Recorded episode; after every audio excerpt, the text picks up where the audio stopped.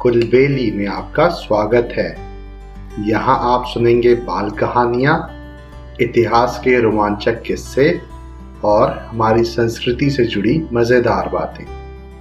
मैं हूँ आपका होस्ट ज्ञानेश और आज मैं लेके आया हूँ अकबर बीरबल का एक मज़ेदार किस्सा, जिसका नाम है आत्मविश्वास, सबसे बड़ा हथियार।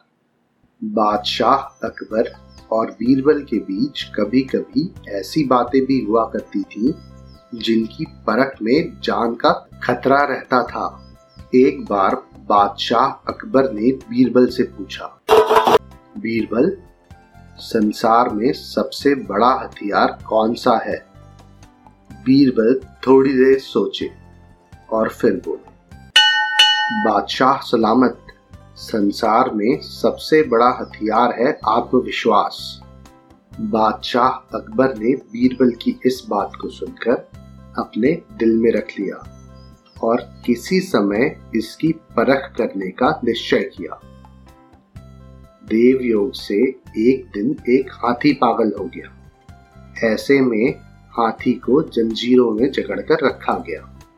बादशाह अकबर ने बीरबल के आत्मविश्वास की परख करने के लिए उधर तो बीरबल को बुलावा भेजा और इधर हाथी के महावत को हुक्म दिया कि जैसे ही बीरबल को आता देखे, वैसे ही हाथी की जंजीर खोल दे।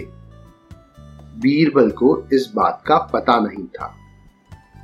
जब वे बादशाह अकबर से मिलने उनके दरबार की ओर जा रहे थे तो पागल हाथी को छोड़ा जा चुका था।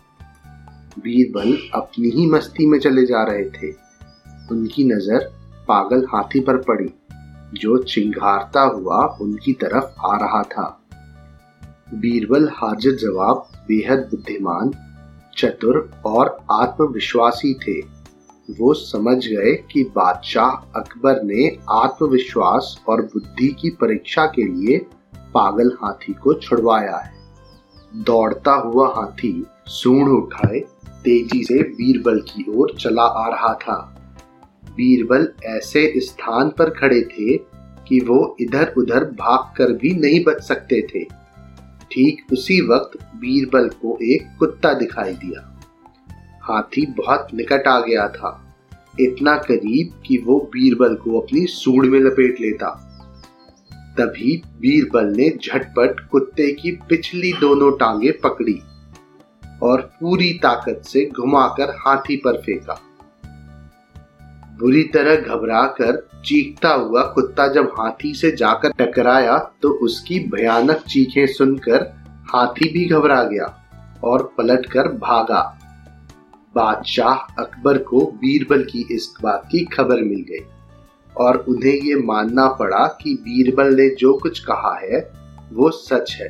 आत्मविश्वास ही सबसे बड़ा हथियार होता है। मुझे उम्मीद है आपको ये कहानी पसंद आई होगी। ऐसी और कहानियाँ सुनने के लिए हमारे चैनल को लाइक और सब्सक्राइब करें। इस कहानी को ज़्यादा से ज़्यादा शेयर करें। जल्दी मिलते हैं एक और नई कहानी के साथ। तब तक के लिए धन्यवाद।